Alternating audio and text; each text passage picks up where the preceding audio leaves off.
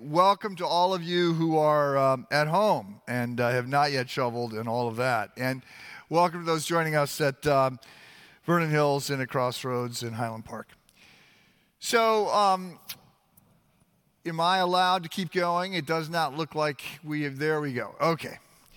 So, um, you may have noticed that over the last couple years, I have not challenged you to the 10 plus 10 paradigm that I used to use. 10 plus 10 was sort of shorthand for you should spend 10 minutes a day reading the Bible and 10 minutes a day in prayer. And uh, I never actually thought that was a wonderful idea, but uh, I thought it was more than many of you were doing. And I would always qualify it in saying, by, he- by all means, if you're doing more than that, don't back up. But if you're not doing that, that would be a good place to start. And the idea was it would sort of catch if I could get you to start reading God's Word, that it would pull you along. So, C.S. Lewis, the the famous uh, 20th century apologist, atheist, became you know major Christian uh, writer and thinker. Lewis often said that the Bible is like a caged lion, and the way you defend a caged lion is you open the cage. Right? The lion can defend itself. So just get people reading the Bible let the Bible will take care of itself. So I often said that.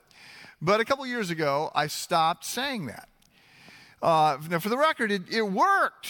I mean, I, I, had a conversation in this room a few years ago with some people. Uh, their uh, adult son, single adult son, young guy in his probably late 20s, had quit his, just quit his corporate job and uh, had taken a uh, position. He was going to go help open a hospital in uh, a relatively uh, sketchy part of Africa. And, uh, and they were a little concerned about this. They were proud of him for what he was doing, but they were a little bit nervous about it.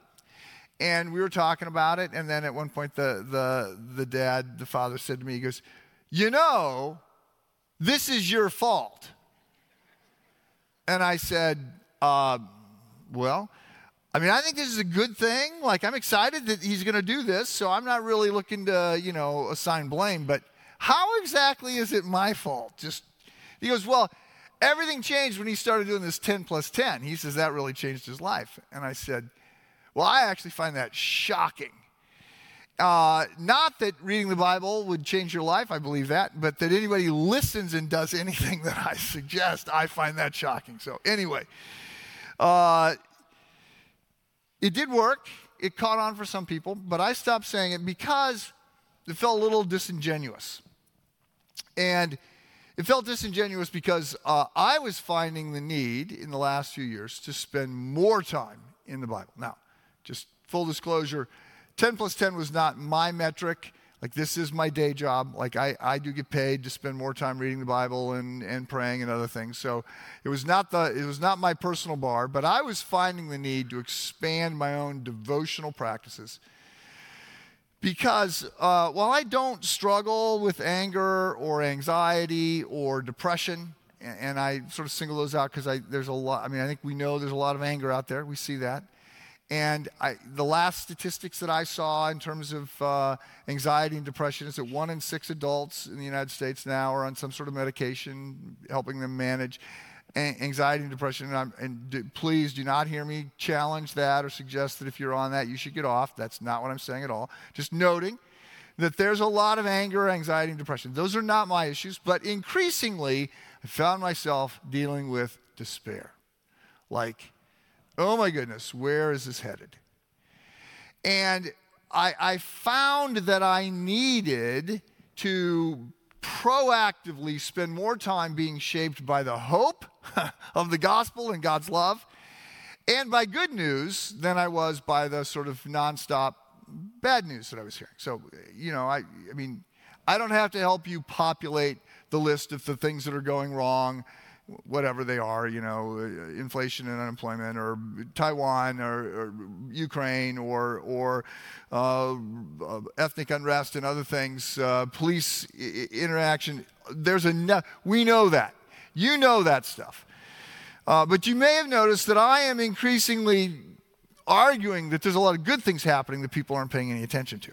So, a couple Fridays ago in the Friday update, I linked to an article by David Brooks. I'm not an unqualified David Brooks fan. Uh, I don't think everything in that article is right, but he talked about all the things that are going right in America. And I just find those are not the things that we hear. And so I needed to hear more about the things that are working.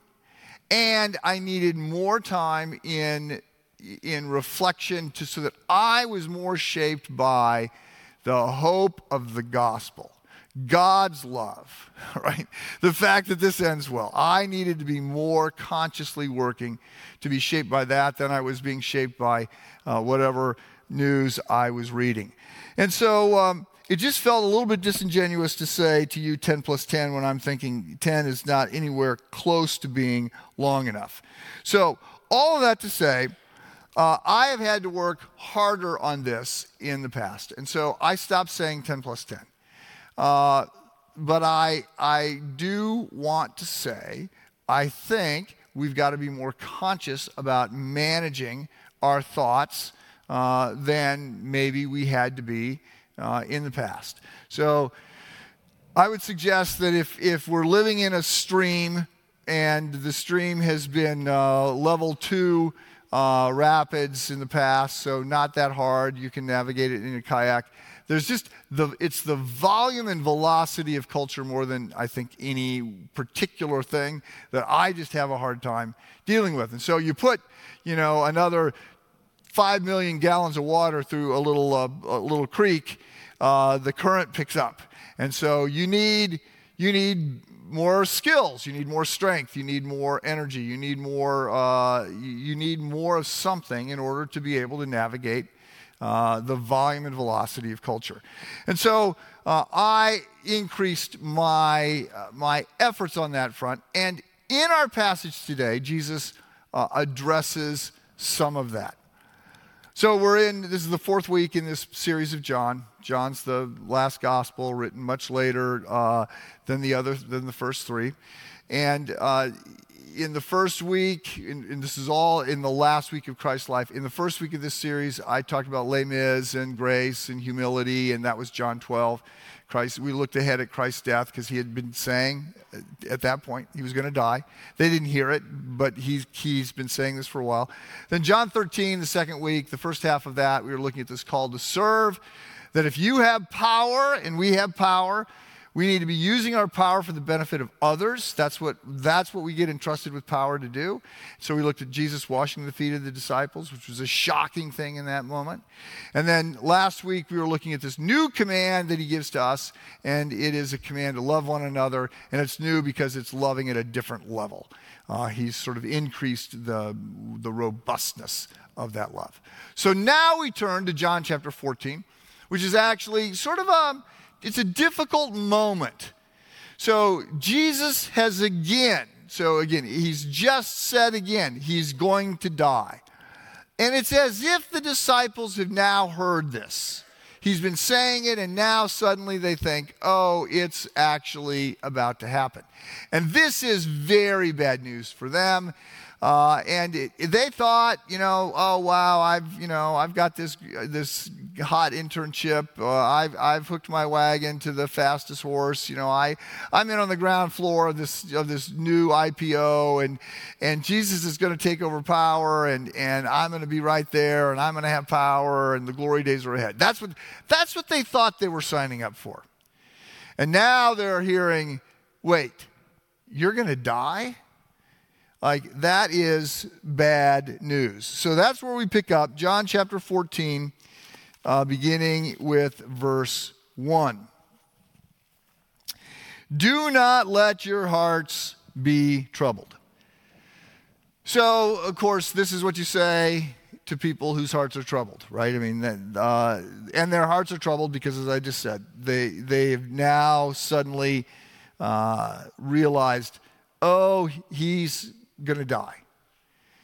And I think there's two things that ought to really get our attention here. One of them is if you were there, like if you were one of the one of the, the 12 there's 11 left in the room at this point because judas has gotten up to go betray jesus but if you're one of the 11 you look around this room and you say yeah, we're in a lot of trouble here because uh, there's no there's no obvious number two that's going to step in. As a matter of fact, you're looking around, you're going, yeah, there's no threes here. Like maybe we got a four, but uh, there's there's nobody there's no obvious person. I mean, some football games happening this afternoon, right? And one of the things you talk about is what happens if the quarterback goes down? Who's got a bench? Like who who can navigate this? If the leader goes down, there are organizations, football teams, there are companies where there's lots of people ready to step in. And number one goes down. There's lots of there's lots of number ones in waiting. There's lots of number twos. There's lots of people, and you go, oh, okay, yeah. The obvious person to step up is this person, this man, this woman. They'll, we'll be fine. But then there's organizations, and you look around and you go, oh yeah, no, like we don't have that. I'm I'm reading Lights Out. It's a um, it's a, an account of GE after Jack Welch steps out and appoints uh, Jeff Immelt to be the CEO. And, uh, and it does not go well. If you know what, what goes on at GE, then for the next, um, uh, whatever, 10 years. And you reading this book, it just makes it really obvious how, one, how hard it is to pick, to do succession planning, how hard it is to get a number two and to be confident that that person is going to be able to step in. But it's also, it makes it obvious how hard it is for organizations to, to, to last. I mean, to keep going. So if, if Jesus did nothing else, I mean, he deserves a place uh, in, the, in the elite of the elite for launching the church, which is now the oldest, the largest, the most geographically dispersed, the most ethnically diverse organization in history. Right? And, and it's, it's 2,000 years and rolling forward. And most organizations do not last, they don't last 100 years, let alone 2,000. Like Blockbuster, Xerox, Compaq, Kodak. I mean, these are organizations you think, oh, they're, these are blue chip stocks. They're going to go on forever. And then they don't because it's really hard to keep organizations going. Jesus gets an organization going, and he does it with this gaggle of misfits and also rans and, and uh, number fours and number fives. And now, in, in, in fairness to the disciples and in fairness to the, to the full weight of what happens, the Holy Spirit is going to come, and, and we're going to see that, that Peter, who's, you know, wilting in front of, uh, in front of this 14 year old girl when she says, Weren't you with him? And he doesn't have the courage to stand up. Peter is going to is gonna grow dramatically. And James, uh, Jesus' brother, half brother, is going to step in and be a, a, leader and the bishop of the church in, in uh, Jerusalem. And then you've got uh, Paul is going to come along, and Paul's a big dog leader, and he's going to, there, there will be leaders that will, that will step up and lead and, and, and provide direction for the church. So we'll see that. But at this moment, Jesus doesn't start with, with people that look like that. And he launches the church. So the point to all this is to say if, if, if you are there and Jesus says, I'm not going to be here much longer because I'm, I'm about to be killed, you look around the room and you go, okay, this is a really, this is bad. Like, we're not going to make it a week let alone move forward. The second thing to note here is that if somebody ought to be troubled, you would think it would be Jesus. like, like he's about he's about to be killed. And yet he's the one that is sort of the non-anxious voice. He's the one that's saying, "Hey, here's what's going to happen, and and uh, here's how you ought to navigate this." Now, uh, we will see Jesus get get uh, upended when he gets to the Garden of Gethsemane, right? So, so later in the week, uh, we're going to see that he's praying in the garden and, it, and he's, he's full of anguish. But I don't believe, if you look at this, that Jesus is scared at this point to die. I think he's just aware that he is about to, on the cross, bear the punishment, the wrath of God poured out on him for my sin and yours. And that is an entirely different thing than dying. That, the, the, the, the union that he has enjoyed, the perfect friendship he has had with the, with the Father and the Holy Spirit is about to be breached as uh, we, are told in 2 Corinthians, uh, God makes him who knew no sin to become sin, and then uh, he is punished for our sin. And so I think that's what really, uh, I think that's what really undoes uh, really undoes Jesus. I don't think he's scared to die. But I think that there are a lot of people today that are scared to die, and um, perhaps, um, perhaps that's you. And so I, I want to note, I, I, I'm not certain that it's entirely fair to say that we ought to have the kind of mindset that the Apostle Paul has. So in his letter to the Philippians, he says, To live is Christ, to die is gain. I'm anxious to depart, like I want to die, I want to get to heaven. Uh, Paul is likely talking about himself in 2 Corinthians 12 when he says, I know a man, whether in the body or out of the body, I don't know. Uh, but he gets called up into the celestial heaven. He gets called up into the third heaven. And he sees things there that he can't write about, he can't describe. Uh, I think he's talking about himself. I think Paul has a vision of heaven. He knows what's coming, and so he's like, "Yeah, no, I can't. I can't wait to get there." Uh, that that's not us, but but we ought to be moving in that direction. Now, let me let me just put on hold here for a second. I, think uh, I think we ought to think very differently about our own lives and our and the end of our life based on our age, especially based on those that are depending upon us.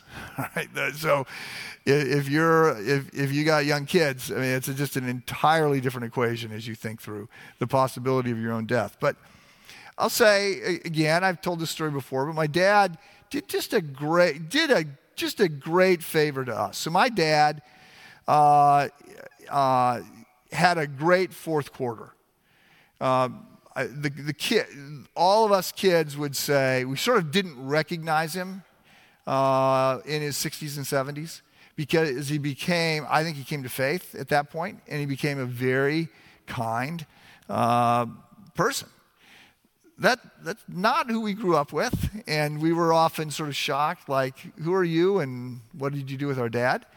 Uh, but he grew a lot uh, he started to serve in ways that were really shocking to us. And uh, he, he just, uh, you know, got into Bible studies. He was, he was just involved at the church. He just, it was a very different fourth quarter for him. And then uh, when he turned 80, we got the call, and I've said, you know, you should expect a call. That's usually how it happens these days. The phone rings, and suddenly everything changes. And I was, in one sense, we were prepared, Sherry and I, because we were living, we live away from our parents. We thought, phone's going to ring, and we're going to hear cancer, we're going to hear heart attack, we're going to hear something. And uh, my dad said yes. My mom's on the phone. She goes, you know, are, are, do you have a few minutes to talk? You know, I want to get your dad on the other line. We got something to tell you. And I'm like, oh, I mean, like right away. This is the call. Here it comes. And he had been diagnosed with leukemia um, okay, okay. But I'm like, okay, so I, I can envision what the next two years look like. And he says, they tell me I have just a couple weeks to live. And now suddenly it's like, wait, wait, what are you talking about? Like, that isn't how this happens. And he, he had said, he had been saying to us that, uh, you know, when he's in his 70s, it was always, you know, 70's the new 50, and, you know, oh, we're doing all this stuff, and da, da, da, da. And then he turned 80, and he says, yeah, 80's 80. Uh, well, 80 is 80 when you have leukemia. I mean, the, reason he was so exhausted is because he had leukemia. He just didn't understand it. So uh, it had gone quite a ways. And so he ends up, um, he's going to end up living mo- almost a year a- after that. But we immediately go down. You know, I'm the oldest of five. In, in the next few days, we all uh, make the trek uh, outside of Little Rock and my dad's comment is look, there's no bad ending for me, right? There's no bad ending for me. I've lived to be 80. I've had a great life. You kids are doing well.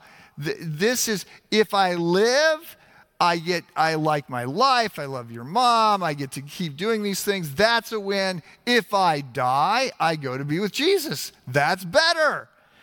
So, uh, and then he looked at me like, that's better, right? I go, yes, Dad, that's better. That's better. So he said, This is, you know, you do not need to worry about me. He says, We will navigate this however we navigate it. I'm not looking for heroic measures. I'll, I'll you know, I'm, I'm, but I don't want this to be about me. I've had a great life. And that was very liberating for the rest of us to then, you know, navigate the next, uh, the next months of his life. So I, I want to say, um, I do think that, that as Christians, that ought to be uh, our attitude. and to the extent that, that there's a lot of fear in your life about dying, I want to say you're not looking at what Jesus is saying and what he is promising. And we, we need to understand. Here he is. Uh, this is the next thing he says Do not let your hearts be troubled. Why not? Believe in God, believe also in me. My Father's house has many rooms. If that were not so, would I have told you that I am going there to prepare a place for you? And if I go to prepare a place for you, I will come back and take you to be with me, uh, that you also may be where I am. Jesus does not see death as the end, and as a matter of fact, uh, his view of what is coming is that it is far better. This is the land of the dying. We go to the land of the living. We go to a place where God's will is done. We go to a place where there is no sin, where there is no brokenness, where we're not selfish, where we're not hurting people we love. We go to a place that works. And, uh, and Jesus is clear saying, look, what's coming is better. Eternity changes everything. I've got this. Don't worry about it. Don't be troubled. You believe in God, believe also in me. So, uh, look, if this is true, and I believe that it is, if this is true, then we need to live in light of eternity. And this life, this brief life that we have, is uh, just a, a brief moment before the main event. And we need to be shaped by the main event. and we need to live today in light of eternity. And we need to follow Christ's example and not store up treasures on earth where moth and rust destroy and thieves break in and steal, but store up our treasures in heaven where they don't get taken away. We need to live today in light of eternity. So, I think part of the problem that we have, and some of this will get addressed a little bit more as we get later in John, part of the problem we have is there's just these crazy, nonsensical, bizarre, foolish, idiotic ideas out there about what's coming next.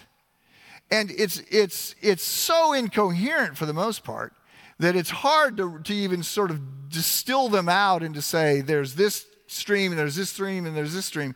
So you've got all the techno optimists, you've got all the, you know, sort of utopians like we're going to fix this, we're going to we're going to fix the world, we're going to fix people and soon uh, the day of singularity is coming, and we're going to be able to download our soul and our personality and our memory onto a hard drive, and we'll live forever. And, uh, you know, I mean, I, I read about that again this week. The day of singularity. Now that AI is accelerating, they go, the day, somebody's announced the day of singularity where humankind and computers merge together in this one little tornado of computers keep getting smarter and smarter. They design computers that are smarter and smarter, which design computers that are smarter and smarter. And then pretty soon, we're living forever because our entire consciousness has been downloaded uh, onto a computer, which to me sounds horrible but whatever. There's that stream of thought. Then there's this, there's this, this uh, pseudo Christian Gnostic nonsense that we live on as spirits. It's a mystical, magical world where we're, we're here, we're an angel, we're a butterfly, we're whatever. It, it, it, I just will say again the resurrection of Jesus Christ was a resurrection of his body. He was, 1 Corinthians 15, the first fruits of what is to come.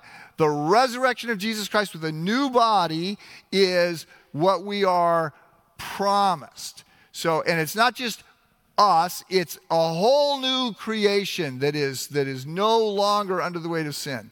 But there's this vaporous kind of, and the biggest, one of the biggest questions I get asked about heaven is, how is this not going to be boring? Like, it sounds boring. I know I'm not supposed to say that, but it sounds pretty boring to me.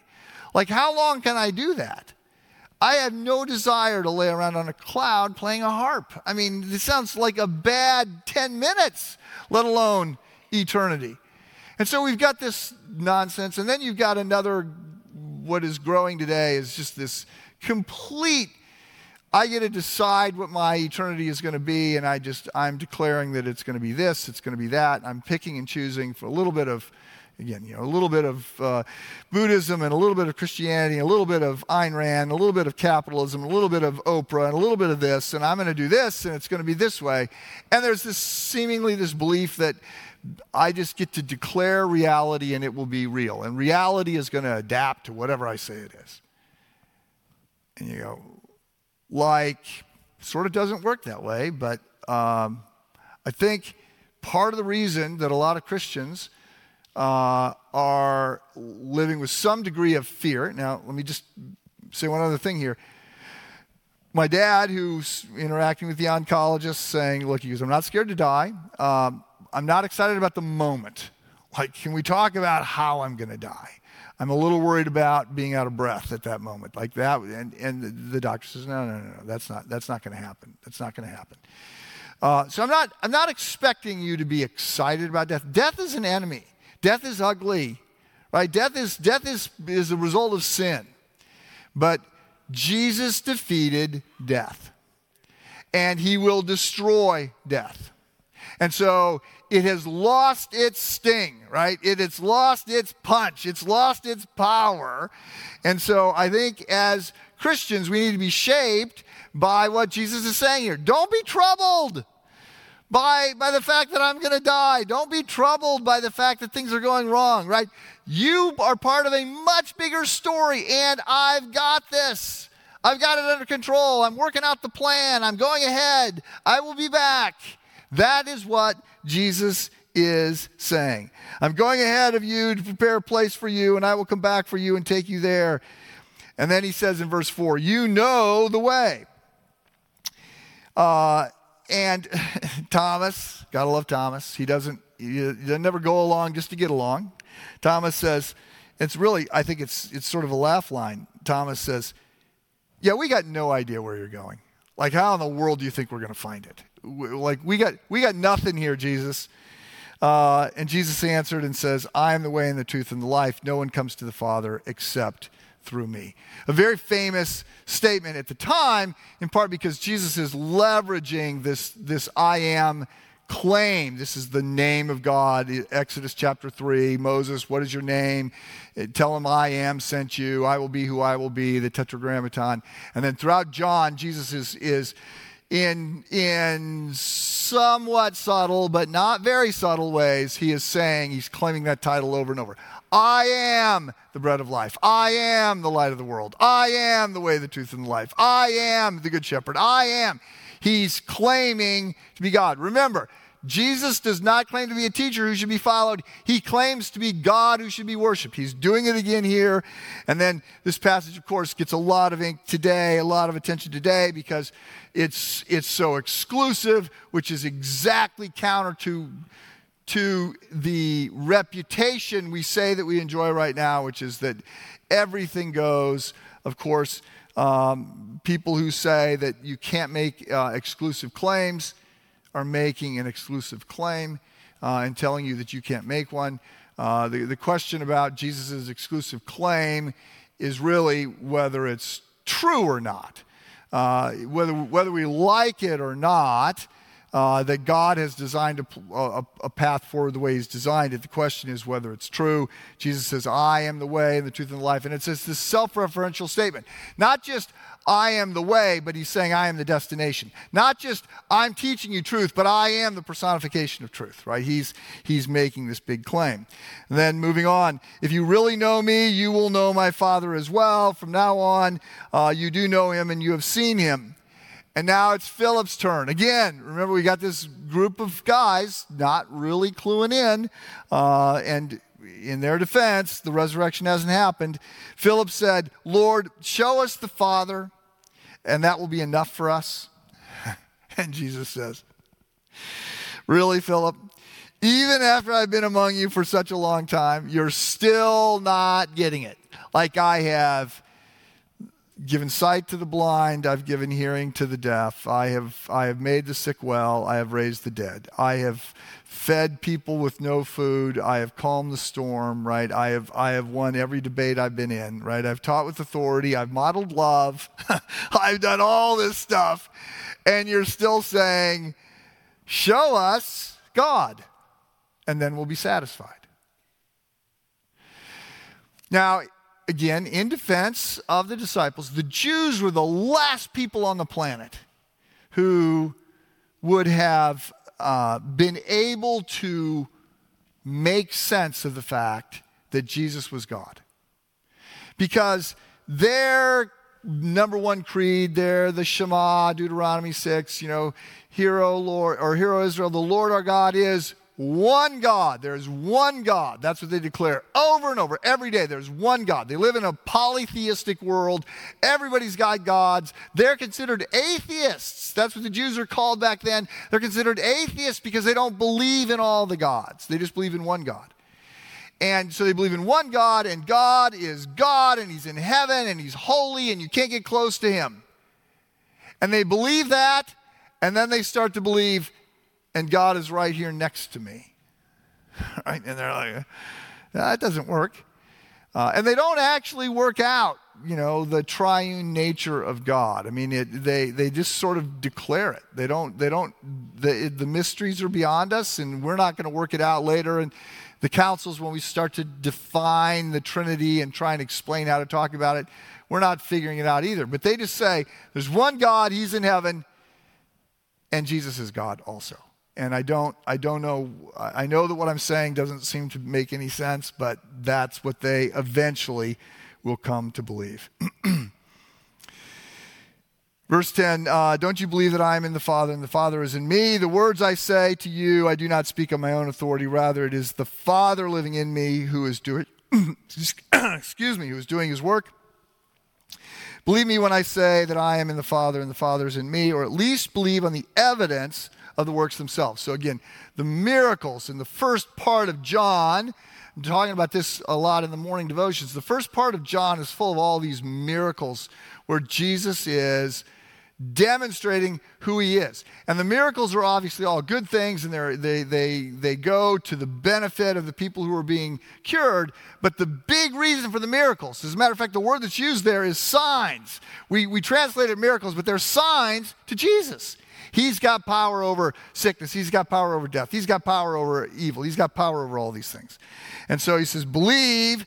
Uh, and if you don't believe everything I've been telling you, believe on the basis of the signs that I have been doing. Very truly, I tell you, whoever believes in me will do the works I have been doing. They will do even greater than these. Uh, because I am going to be with the Father. And I don't think this means greater miracles. I just think, you know, when Jesus leaves, there's a hundred people following, and now the church is, uh, has dramatically expanded. Uh, verse 13, and I will do whatever you ask in my name, so that my Father may be glorified in the Son. You may ask me anything in my name. So, um, look, there's so much here, and, and I'm not even certain that the end, that, this is where this passage ought to end. We, you know, the, the chapters and verses are all, they come hundreds of years later. And, uh, and the guy who sets him up was, did it while riding on a horseback, and we're pretty sure a few, a few times the horse stumbled and his pen went in the wrong place because you're like, that is not where this ought to end. So we'll get next week um, this, this whole idea where he's going to tell us uh, that if, if we love God, we'll keep his commandments. And I think there's a lot that goes into that, and it ties into the Holy Spirit. For now, simply uh, out of time, I'll return to my opening comment, and that is that your heart should not be troubled. And if your heart is troubled, then Jesus said, Believe in God and believe in me. I've got this. I'm going ahead to prepare a place for you. I've got this. Trust me. Trust me. Trust me. I would say what you may need, what I have found I needed, is more time reflecting on the love of God, the gospel of God, the goodness of God, more time reading, more time reflecting, more awareness of the volume and velocity of the culture that is coming at me. And I need to have an inner world that's stronger than the outer world. And as the outer world has gotten stronger, I have to raise my game. And so I think that's what we're getting from Jesus here in John 14. Let me pray.